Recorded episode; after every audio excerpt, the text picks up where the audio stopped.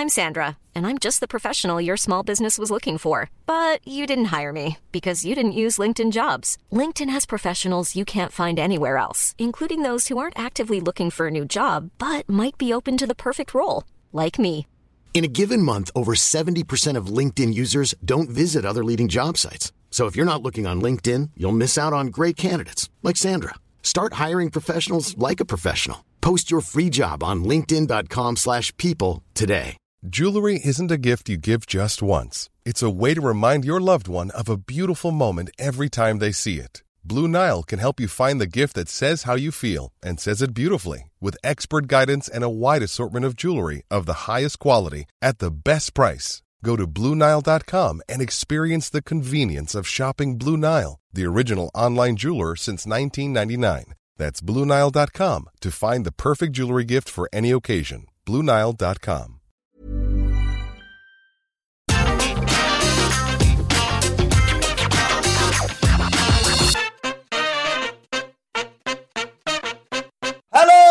And welcome to Get the Table, another wrestling roundtable discussion podcast with myself, Adam Wilborn, and one of the Dudley boys, Michael Sidgwick from What Culture, here to discuss another burning wrestling issue. But before we get into it, if you're a fan of this sort of thing, make sure you subscribe to What Culture Wrestling on either iTunes, Spotify, wherever you get your podcast from, for daily wrestling podcasts where we review Raw, SmackDown, NXT, AEW Dynamite, pay per views. We have interviews, roundtable discussions, and a round of the week complete with a bloody good quiz, of course on Wrestle Chat. As I said, though, joined by Michael Sidgwick. And, sir, we are gathered here today. Oh, we are socially distanced here today, for now at least, to talk about what needs to happen at Double or Nothing. Major developments uh, ahead of AEW's pay per view at the end of this month on Dynamite this week. Uh, but before we get into those major developments, uh, a show that is going to be hopefully very well attended, and, and that's one of the biggest stumbling blocks early on, isn't it, for you, Sige?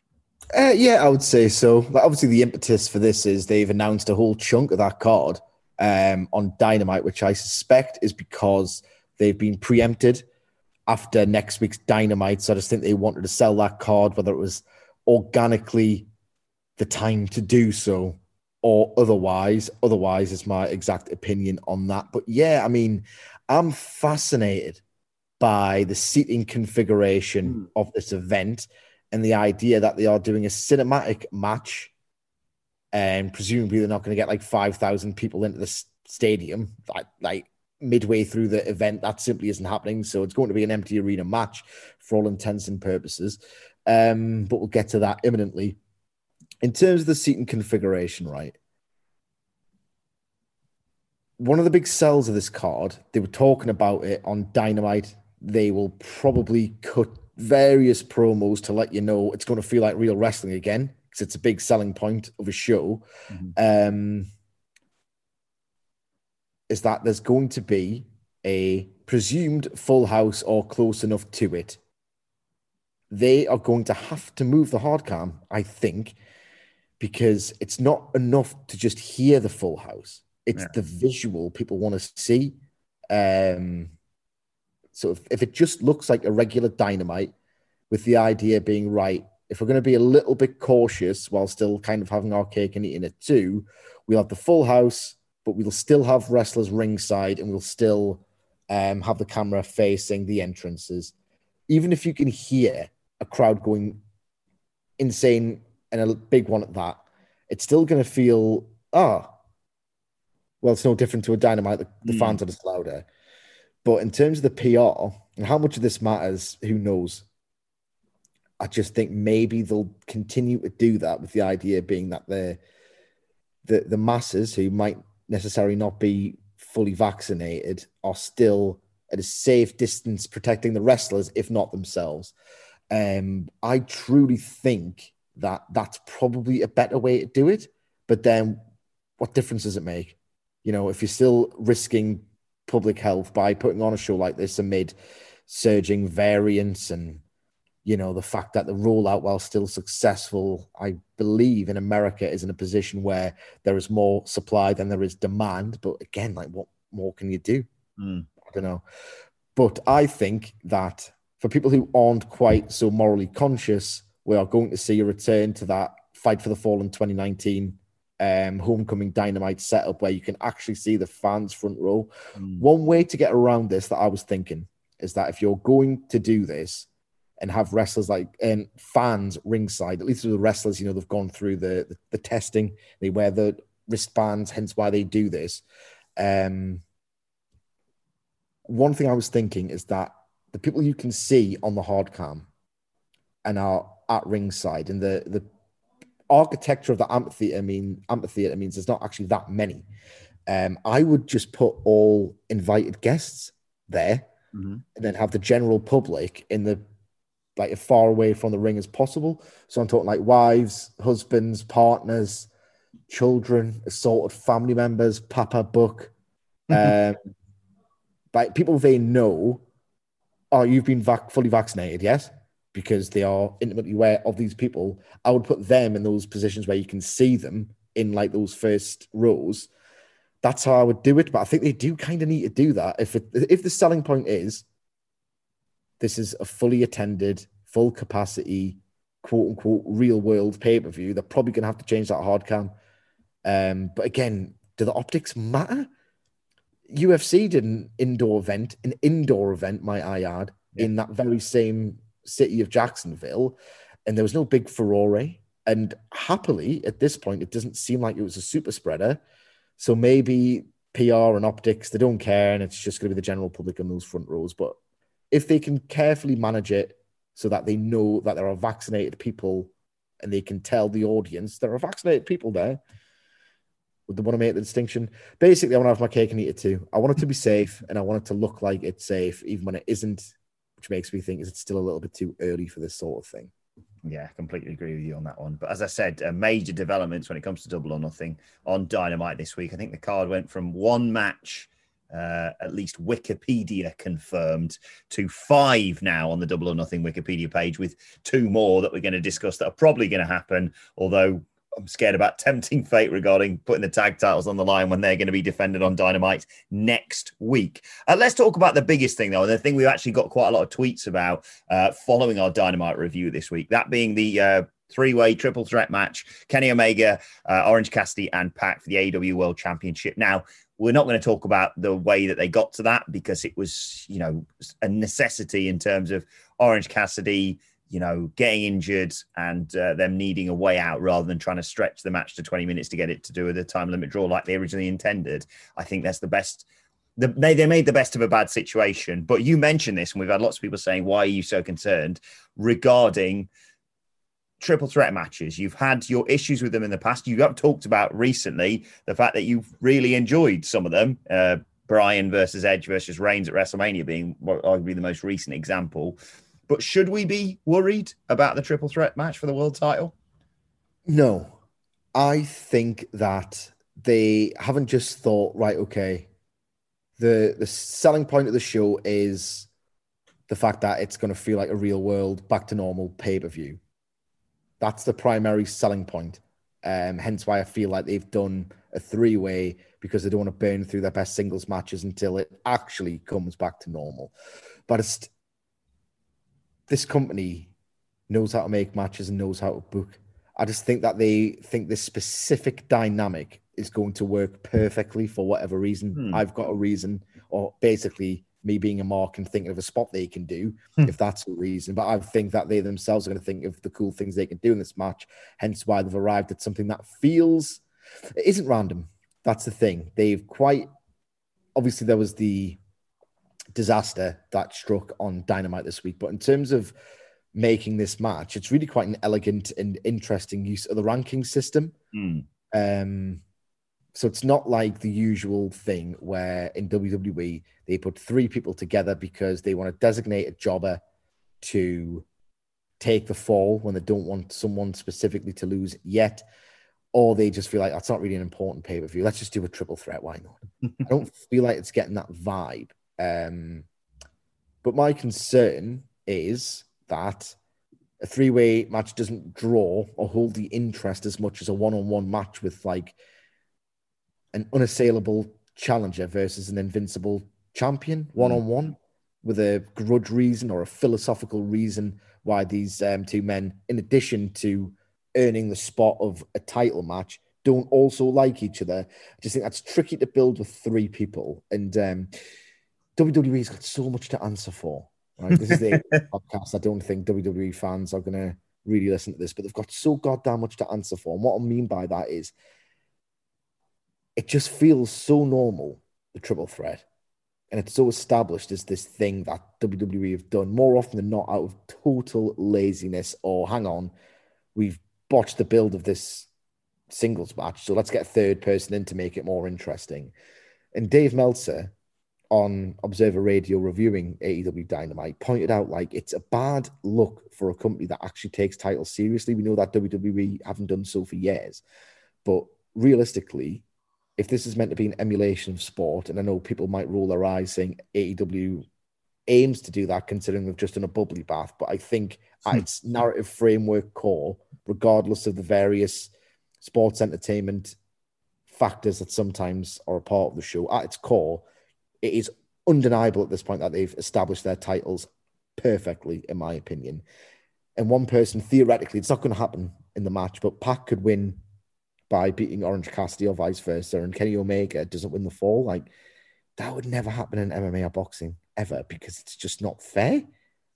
it isn't fair. Like it's just a bit dumb when you boil it all down. And to be fair, it's such a unique way of ending a match. It's barely mentioned when WWE have triple threats. Yeah, God, absolutely, absolutely. Um, so that's a concern. The fact that I don't know how you credibly have three people cut promos on each other is a concern. I'm worried about the build. It's very much, it's not unlike WWE. This, and I know they didn't. They were very savvy in the original plan, at least, of not going the WWE route and making Kenny Omega look like an idiot for interfering in the match because it always turns into a three way they were going to build this as organically and as sportingly as possible. But yet, it's still a bit dumb when you consider that all important detail. And I don't know how you just one on one tag team faction matches. Like if you get a third wheel involved, all too often they feel like a third wheel. That's why they call it a third wheel. And yet, I think that they are willing to sacrifice an easier and more elegant and more traditionally um, better drawing story because the match is going to be as cool as anything. Um, Orange Cassidy's kind of perfect to play that third guy on the outside selling because you can cut to a side gag and have Orange Cassidy just not actually selling at all. if there's any, because I hate that spot where they're just selling a move that in the ordinary context of a singles match, they would be back up in what, 20 seconds, mm. if that like a minute or two can go by and this person's selling on the outside because they have to because it's a turn taking exercise. Orange Cassidy is almost perfect for this because he can pretend to do that in a meta gag and just roll in and take a roll up. This is not too dissimilar to what he does in a singles match. I've taught myself round on this Wilborn for one reason before we move on. And I want to get your thoughts on this as well. But basically, not this spot, but just on the match itself. Mm. But Pac, having been battered, is on his knees. Kenny Omega rears up for the V trigger. And at the same time as he aims his knee into Pac's head, Orange Cassidy can hit Kenny Omega with a Superman punch. Oh. And they can do the one cover, one, two, three, one, two, no. And then cover the other guy, one, two, no. And that'd be an amazing spot. If I've thought of that, I'm pretty sure three of the best in different ways, markedly different ways, professional wrestlers on the planet have come up with spots like that. Yeah. Orange Cassidy's the perfect guy to do a three way. They can do loads of fun spots like that. I'm just worried about how much people are going to care. That's a great shout for a spot. I was thinking of something sort of similar, I suppose, which was the orange punch being hit, being hit mid Black Arrow on Kenny Omega, uh, and then again just another spot. You know, you I love the idea of Orange Cassidy being on the outside, but not being injured from a suplex or whatever it may be. But I do like the idea of the other two guys, you know, not hitting a finisher, but hitting a move that is going for a pinfall. And you know, you know, we've all seen the the the desperate lunge and the dive onto the pile to break it up. I just love the idea of Orange Cassidy rolling into the ring and rolling over the pile and then just rolling out the other side to try and to break it up effectively uh, or just distracting whoever's going for the going for the pin enough to, for them to not get the pinfall. Yeah, I think there's there's scope for it. I think, like you say, I think the key difference here, as much as I agree with you, I loved uh, Reigns, Edge, and, and Bryan, but I have seen a lot of triple threats that you just like, oh, what is this? Like this just doesn't work.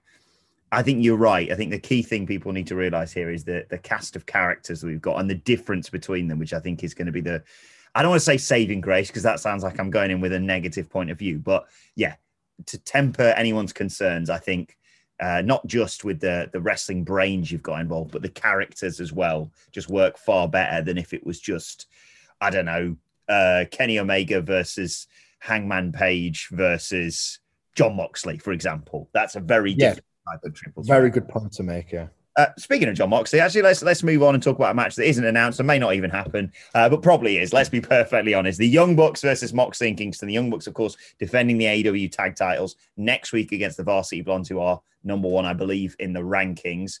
We're assuming they're going to get through them. Who knows? Maybe they won't. But almost regardless, there's going to be a match between the four men, uh, Moxley, Kingston, and uh, Matt and Nick Jackson and it's a mouth-watering prospect, particularly when you include the the tag titles into that mix.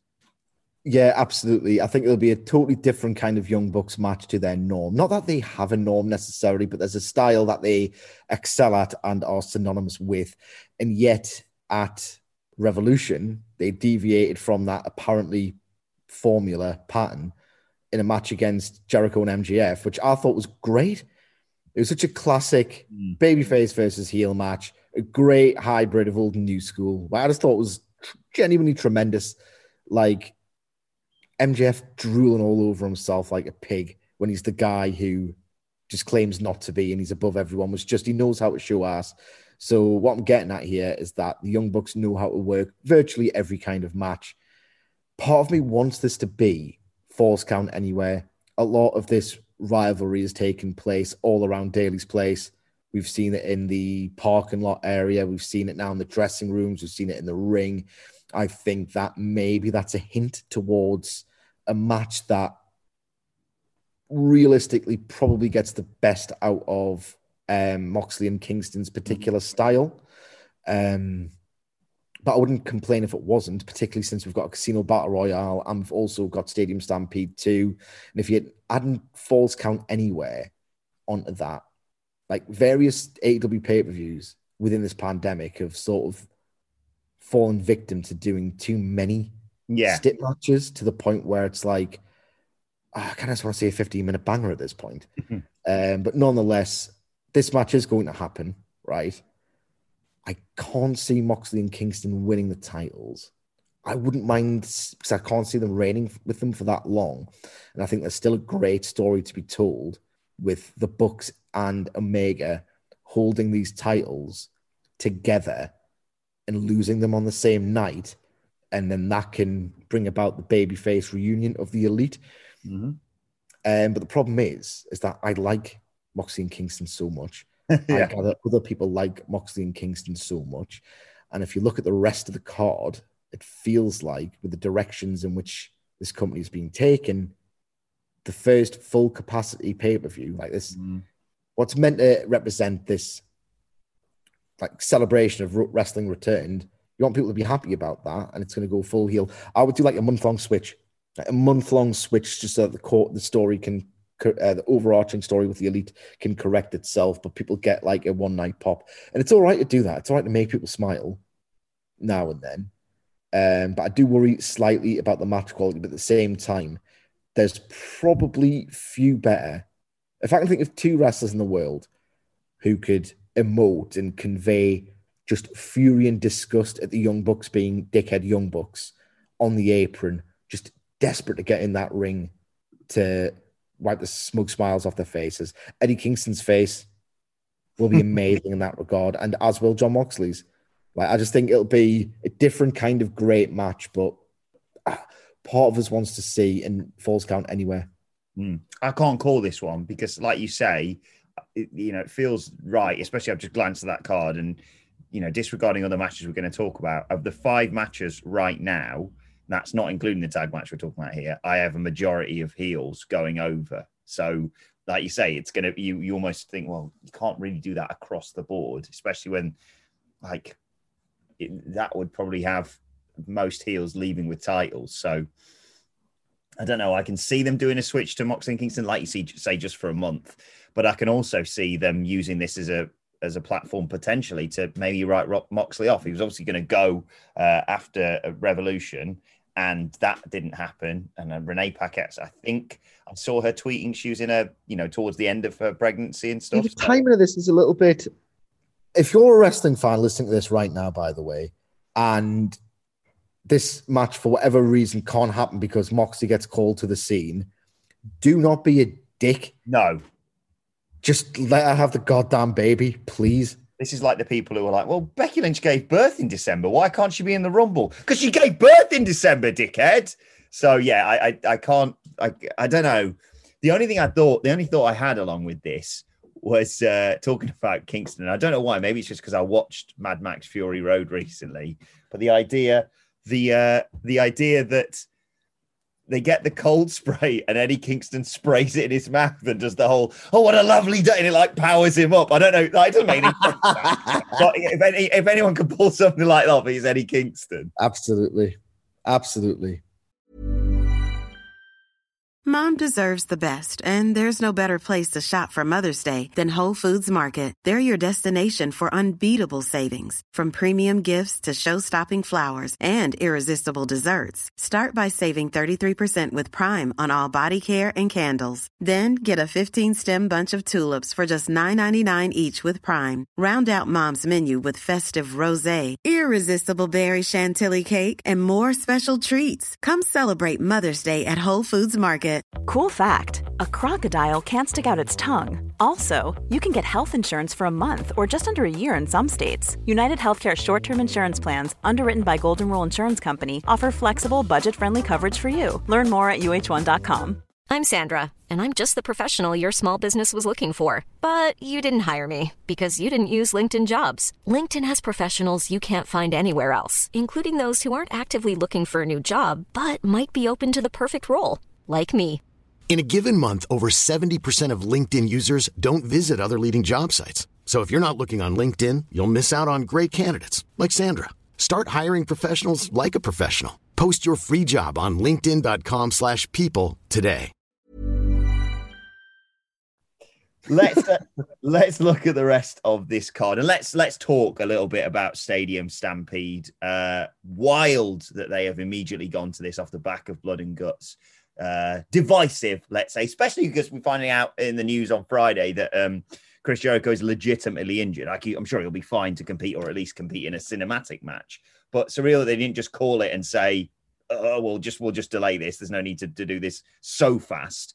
Um, but yeah, a, a surreal choice for for having this as a gimmick match to follow Blood and Guts, isn't it?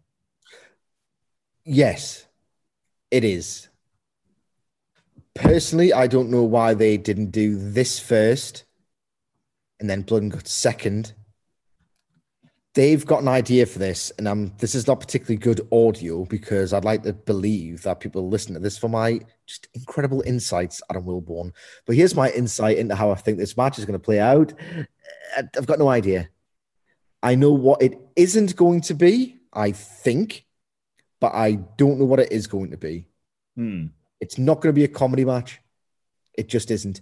Chris Jericho was talking on Wrestling Observer Radio and indeed on his own podcast um, about how potentially Stadium Stampede could be done again and not necessarily in the same tone as the original.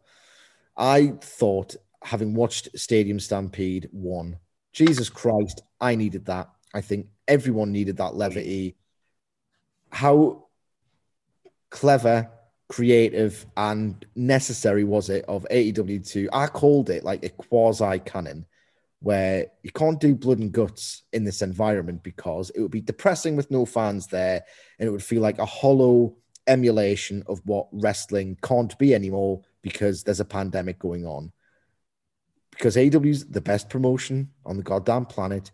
They were clever enough to recognize this too and thought, right, okay, instead of making a hollow and depressing, what could have been version of a match that would have been way better in front of crowds? How do we do something new? How do we actually sell this thing, this pandemic, and create a match that is going to put smiles on people's faces? We arrived at Stadium Stampede, this great artist canvas on the field and in the areas. Even if there was a comedy dynamic or the players involved who could do comedy. I'm not saying that the inner circle can't. Jesus Christ, we've probably seen too much of it. I'm not saying that MJF isn't funny. I'm just saying I don't want to see FTR in a comedy match. I just hmm. don't. That image of them with the comedy jester outfits was cursed. So I don't want to uh, see yeah. them in a comedy match. It, I don't think it'll be a comedy match. Chris Jericho, and probably people should have picked up on this, intimated that they could do Stadium Stampede and it not be a comedy match. So I don't think it'll be a comedy match, but for actually what it is, I just don't know. Like, just to repeat myself briefly, uh, some thoughts I had on the review. Dax Harwood versus Jungle Boy was so good, and Jungle Boy's plight resonated as this Christ, he's getting absolutely beaten to bits here because Dax Harwood works in such a way that he doesn't give you any breathing room. He's in your face, he cuts you off. FTR in their tag matches do not give you any room to do anything because they know that in tag team wrestling, that is how you Mhm. overcome the odds and make your opponent feel like they're in a totally perilous position. How do you cut a stadium in half? How do you, a good promoter, a competent promoter, looks at his talent, doesn't impose matches on them and thinks, what match suits you? What opponent suits you? How do I get you over? Not this brand shit that WWE does. How do I get the talent over? And my imagination isn't that of a pro wrestler or an artist, even. I'm an analyst. So I don't know how they can get the best out of a, of a unit like FTR. I don't know how you do a match like this in a stadium with so much goddamn space to play with and it look serious Yeah. like a blood feud like this is ostensibly meant to be. Um, I'm prepared to be surprised. I just don't know. Do you have you got any idea what it looks like? No, absolutely no, no. I like you say, I've maybe it's because I've been conditioned from from Stadium Stampede one, but like I was thinking then, like, oh, maybe we could have because obviously had the ring in, in in the last one in the center of the field. It's like maybe you have that and you have Santana and Ortiz and FTR just stay in the ring the whole time. And then I was like, that's preposterous because what are the rest of them going to be going to be doing? Running around this stadium and you know just setting it, and I'm not saying they should do Stadium Stampede in a different stadium or set it somewhere else, but purely just because we're going to see the stadium from last year, I'm going to go, oh, I remember that. I remember when Matt Hardy was dunked and changed into different characters or strapped someone into a wheelchair and then put them in an ice box. It's really difficult to to balance that, you know. I, you know, I'd, I'd love to see a stadium stampede too. Like you say, it was so necessary last year but I can't. I'm struggling, I should say, to to balance that with this being not. It doesn't have to be a level up, and I think that the result of this is obviously going to be a win for the inner circle. You would assume. I just can't balance how this is, you know, the well, the continuation of a blood feud. Yeah, I mean, I think they'll strike a completely different tone. Yeah. that's crucial. We don't. Well, hopefully, the word variant is terrifying me right now, but hopefully, we'll, we won't need to have that mood lightened as we did in May 2020. I just look at a stadium and think it's a kind of inherently farcical place to hold a wrestling match Hmm. without fans in it. I just, I've got no idea. Hmm. Bad insight, I guess. I don't have the imagination. And I'm hoping that they could do the bar stuff again with Hager and Wardlow this time. Um, they could use the toilets because that's been a part of it with um, Chris Jericho giving him what do they call it in America? Whirly. Swirly. They could use the toilets. Like someone tweeted me saying a mass version of that awesome brawl in which Dax Harwood got his head opened up. 30 minutes of that would suit me down. But here's the thing when do you put this on the show? Yeah. You kind of have to do it last because this is going to be long. There's too much of an area to cover it in what 15 minutes, unless they film it very carefully. But even then, I don't want it. To, I want it to feel like a wrestling match that happens to take place in an unusual location rather than an overtly cinematic match with the effects like we did with Hardy in the in the in the pool, as you mentioned. I just don't know. I've got no idea. Like, tell me if I'm being incredibly naive here. Is there any way they do the classic start in the stadium, end Daly's place, finish at Daly Daly's place for the fans? I guess so. But if this is going to go at least at least 25 minutes, they have to put it on last. Mm. You hmm. cannot kill the crowd by putting this match on. The crowd should know, oh, it's Stadium Stampede. That's not happening in the amphitheater. I mean, I don't think even some bloody Yanks, to quote the great Anthony Ogogo, are that daft. Um, but yeah, if you're going to, it has to either be dead in the middle, dead in the middle. So it's like, oh, it can almost double as an intermission for people who are annoyed that it's not happening in the in the amphitheater and want nothing to do with it, or it'll just allow people to catch their breath from the mm. performative aspect of cheering people on. You can still react, and they'll still um, tape those reactions or like mm. put them through the, the, the broadcast feed.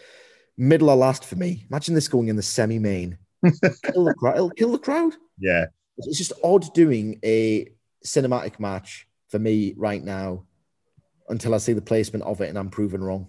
Yeah, basically, they, they, messed it up at Full Gear 2020 with the mm. placement of Elite Deletion. Yeah, and even doing an Elite Deletion when there was fans there. Put it on last it, it, this podcast is called "What Needs to Happen at Double or Nothing." We haven't got a bloody clue about Stadium Stampede. So let us know your thoughts on Twitter at What Culture WWE, and we'll move on to one of the most straightforward matches I think on this card, uh, and one of the first matches actually that was announced. Hikaru Shida defending the AEW Women's World Championship against Britt Baker. Shida said she wanted to hold on to that belt and defend it in front of fans. She's going to. She ain't going to be holding it at the end of the night, though, is she? No, she isn't. Um, look, this is an absolute foregone conclusion to the extent that one, it's almost harming the build were it not for how great a character Britt Baker is. And I know I like the photo shoot as well, but I still think they need to do more to remind people who the goddamn AEW Women's Champion is. Two, we know the results. Um, we know the match will be really good. Um, we've seen them do it before in front of no fans. It's going to be even better. I do like the heartbreaking slash heartwarming element of Shida losing it the second that the fans are back, as was her dream, because it's nice of them to have left the reign this long so that Shida can realize this dream, which probably every pro wrestler in that company and every company has. Um, so it's nice that they've done that. And I just like how AEW are better than the analysis of it, even mine, which is why this company has such a loyal, die-hard base because we wanted them to strap Britt Baker like what four five months ago at oh, the yeah. very least. And yet, what Tony Khan has done before strapping up Britt Baker is that he's built a division that can then challenge Britt Baker when she gets a title. Kris Statlander's back and she's getting something of a push. Tay Conti has still got the currency of her huge improvement that they can credibly have her challenge. Um, when everything calms properly down, Riho, who is in Japan, as confirmed by Dave Meltzer, can come back. Ryo Mizunami's been doing a lot of stuff on Dark and Dark Elevation. People still have the memories of her winning the um, Eliminator tournament, and she's still got a bit of credibility behind her. Just he's very deftly hmm. built a division before crowning Baker, who can then take on the division as champion. Baker wins, and she needs to win. And how mad is it to think that Baker's lost recently to Thunder Rosa, a ready-made, like you say, title contender, and it's complete. It's water off a duck's back because, in Baker's own words, yeah, it's a win. It's a win for you, but doesn't count. It's not on the record, so it's like it's in our heads, but it's not on the rankings, which are actually important to, to AEW. I, I think it's it's very very good book in that. Um, There's no one left for Shida to work. There's everyone for Baker to work, and that's why Tony Khan has done wonders with this women's division, for which he deserves a lot of credit. Mm. Uh, some other genius booking for something that we were like, wait a second, how are they going to do this at the pay per view? Such, you know, in such a notice prior to his loss is Hangman Page, who will face Brian Cage, uh, a rematch for the thing where it all went so wrong for Hangman Page. What a week or two before he would have been almost guaranteed a world title match. Yeah, really good booking because it dovetails deftly with the world title picture. It's a another exquisite beat on this um, Hangman Page arc. Jesus Christ, if that entire arena, if and when Hangman Page, well, when Hangman Page dethrones Kenny Omega, doesn't burst into tears at the sight of him holding that world title, people do not deserve pro wrestling. They just don't. it's been so wonderfully crafted for two years. I'll just be upset if people do not burst into tears. Very straightforward, this. And I think it's almost imperative that it opens the show because Hangman Page is going to get his win back. Um, it's going to catapult him up the rankings. He'll have some a little few wobbles on the way because there's a three month gap between the next pape. Um, but yeah, it's a nice bit of redemption again for Hangman Page, and it has to open the show. Yes, and as a general point, I know you're not asking it as a question, but I don't know if you think about this. I'll get your thoughts as well. I want this to go 12 minutes where they might be tempted to go 16. I want Baker Shida to go 12 minutes where they might go tempted to go 16. A lot of times on AEW pay per views, every match is at least three minutes too long. Shida versus Mizunami at Revolution peaked three minutes before the finish. Yeah. So many matches just feel like, oh, get on with it. That ladder match, Jesus Christ, they could have taken 10 minutes off that. They try to tell stories in the ladder match, and it's like, right, okay, that's fair enough, but just do mad stuff. You're not going to beat Money in the Bank one. Just don't bother trying. Mm. And as a general point, I don't feel tired, Wilborn. Like it's a WrestleMania kind of tired. Mm. But at the end of a lot too many recent AEW pay per views, I'm thinking, I'm not tired. I still had my energy for the main event, which is all too important. And yet, I still feel like matches could have gone a few minutes shorter. What are your feelings on that? Yeah, I'm, i completely agree with you. I think I think an AEW, I sense, would probably admit this, uh, looking back, that they could have trimmed the fat off numerous matches over the last few pay per views. I'm slightly conflicted in terms of the fact that I obviously do a lot of the live streams for this, and you know they start or that one's they start at like 1 a.m which is even later than than the the wwe ones. And they obviously go longer because they're they're, they're more sporadic in in in nature. But I, I i agree. I think i think they could really slim down some of the stuff. And it's it's it's getting to the point, you like you say, where I don't think, oh god, I'm exhausted. I'm, I'm still there. I'm still, you know, fully invested, and each story is built so well uh, to get to the pay per view that I'm not like, oh, why have we even got this here, sort of thing. But what I will say is, after the pay per view, it's like all this mad stuff's happened, and I, you know, I go through matches, and I, I, I feel bad when we do like recaps and stuff because I just miss stuff because I'm just there's just so much that has happened. Whereas, like you say, if you just had a 10 minute banger and it's like, you know, build, build, build. Right, here's your big finish. Let's take it home. I think it would be far more beneficial. Not across the board, like you say, you don't need to suddenly take five minutes off every single match. But yeah, I think they do need to look at that. And also, as we're booking this now, there's going to be, if we include the matches that we we assume are happening, seven matches on this card. I don't think there needs to be many more than that, really. Obviously, you probably put Miro on there defending the TNT title, but eight matches, nine matches at a push. That's all you really need, isn't it? Nine maximum for me.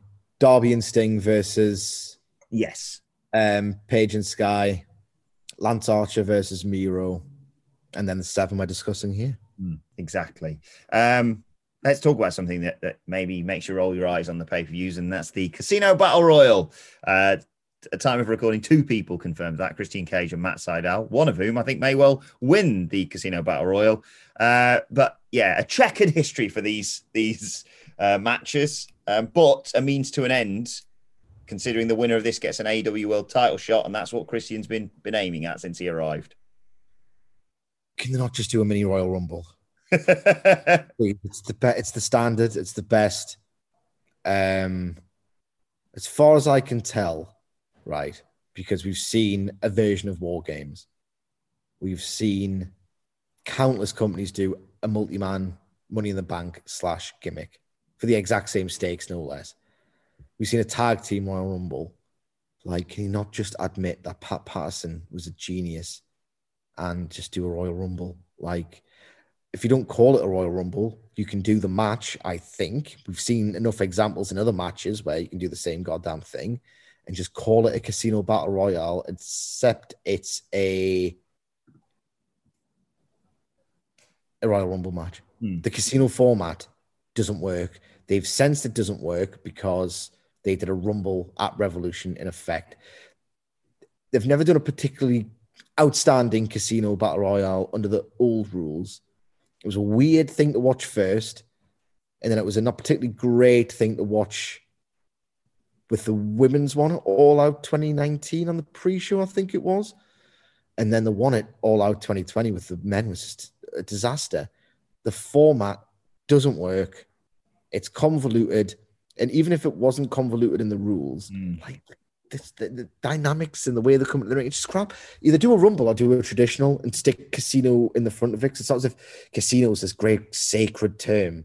Well, I will say, like you, like you mentioned, the the battle royale they had at Revolution with that finish with Fenix and Jungle Boy was spectacular. So this isn't a cursed stipulation. Oh, it is for me. Uh, Honestly, it is for me. The best thing they've ever done in these matches was have MJF call, like, go after that um, Dustin Thomas. Yeah, but it's really easy to fix.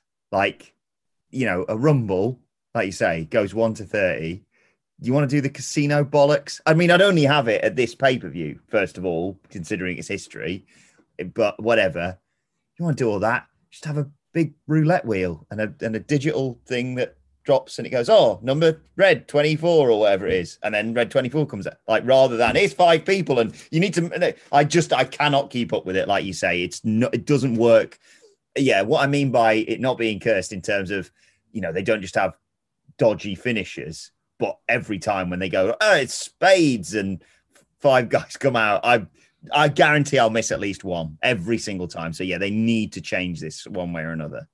The do. As for who wins, Christian Cage, this outwork everybody gimmick would work very well. It's a bit boring, but he's getting his patter back and it's Christian. It would work well if he does the Iron Man and wins it because he's literally outworked everyone. So if he comes and does something at the start, it's probably the way to do it. If nothing else, you'll get some nice spots. You can highlight guys, you can tell stories. Um, even a bad battle royale yields storyline development. It's just the beauty of the match and how many people are in it. It's an opportunity, if not a great match. Christian Cage staring down and entering Matt Hardy. That would be nice. That'll get a massive pop. That would be good. Yeah. That would be good. Um, but yeah, it feels like it's a vehicle to build Christian Cage, and will probably, maybe, they can't do this every time, but they might do some kind of Joker. Like they, they always have a debut during these matches. That's what I was going to say. My pick was going to be well, it's either Christian Cage wins it, and with all the stuff you've mentioned there, or Daniel Bryan comes in as the Joker. There we go. Uh, Yeah. I'll, I'll- it's, it's, it's it's good podcast. Maybe if the if the wrestling news cycle isn't popping, then we can do that as a pod. Yes, exactly. This year. Uh, final thing to talk about is, of course, uh, the American Dream, as he will be on the night, Cody Rhodes versus Anthony Ogogo. And putting our bias to one side, being best friends with with Anthony Ogogo, could he could he shock everyone with a victory here? Um, I think it could go absolutely either way, right? And I'm gonna try and think of this pragmatically. The guy who's flag shagging the American flag might not necessarily lose in America. Yes. It's riots, like it's just the cultural mentality is not there anymore. But you know, feels like it's all geared up for Cody's big win. And it'll be controversial if the trained senior professional wrestler beats the very hard but rookie and untested Hmm. professional wrestler who happens to have another sporting discipline as his background. I personally would be happy with either result. If you look at how AEW books and just operates in general with the rankings framework, Cody um, Gogo, who's probably going to chin mess up Austin Gunn on Dynamite. Yeah. He's gonna knock his fucking teeth out. If he does that, right, it'll be 2 0. If he beats Cody Rhodes at the pay per view, it will be 3 0. He is a heel and a heel champion dominated company at present. who's probably, and I might be totally surprised, he might be absolutely awesome Ogogo. He certainly carries himself like a star, Yes. talks like a star, projects himself like a star, which is more important than in ring ability. But those star qualities don't matter for much if you have an absolute embarrassment of a night and they can all get stripped away. It seems a little bit too soon for him to be climbing those rankings, but I don't know what he wrestles like. He might be the absolute tits, Anthony Ogogo. He might be the bollocks, but we don't know yet. Um, if he's the bollocks and he loses that match, I might be annoyed. If it's kind of obvious that Cody is guiding him through it and Cody wins, so what you've done is you've just platformed and given a big pay per view match to an emerging star. Hmm. It's wrestling people are too often focused on the booking, what's going to happen to their favorite. Wrestling is a fictional medium, and it all depends on whether you want to tell the sad ending or the happy ending. And looking at the whole patriotism aspect of this feud, and you have to consider the the real life situations of who's ready and who's not, and blah blah blah. I think Cody wins this, and people get pissed off when they shouldn't. Is what I'm getting at. Does it need to happen? I don't think anything needs to happen with this match. I think you can tell a happy ending, give Ogogo valuable experience on that big stage. The, the mere fact that he's appearing on it is still should, if you're not a bad faith mutant, should effectively communicate to you, right, he's lost this one, but they've clearly got plans for him. They didn't do this on Dynamite. Hmm. Yeah, I don't think anything needs to happen with this one. I really don't. Is AEW so good they could actually pull off a flag match down the road? No. yeah, the last. I don't want to see people climb. If I wanted to see people climb, right, I would watch climbing. I wouldn't watch wrestling. Right. Well, if we're not having that, then bollocks.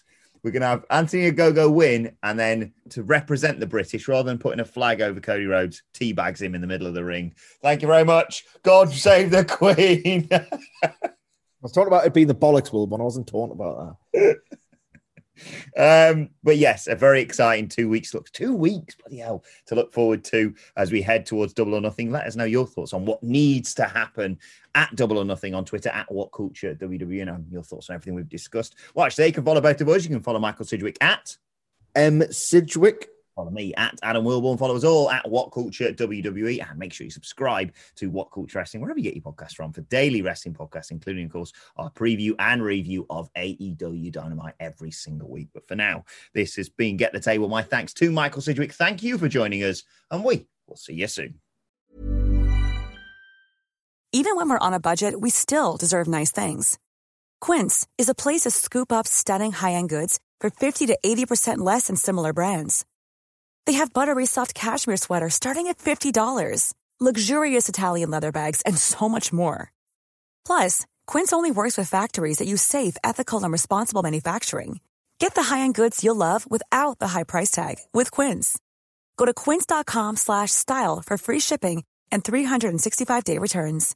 Even when we're on a budget, we still deserve nice things. Quince is a place to scoop up stunning high-end goods for 50 to 80% less than similar brands. They have buttery soft cashmere sweaters starting at $50, luxurious Italian leather bags, and so much more. Plus, Quince only works with factories that use safe, ethical, and responsible manufacturing. Get the high-end goods you'll love without the high price tag with Quince. Go to quince.com slash style for free shipping and 365-day returns. Mom deserves the best, and there's no better place to shop for Mother's Day than Whole Foods Market. They're your destination for unbeatable savings, from premium gifts to show-stopping flowers and irresistible desserts. Start by saving 33% with Prime on all body care and candles. Then get a 15-stem bunch of tulips for just $9.99 each with Prime. Round out Mom's menu with festive rosé, irresistible berry chantilly cake, and more special treats. Come celebrate Mother's Day at Whole Foods Market.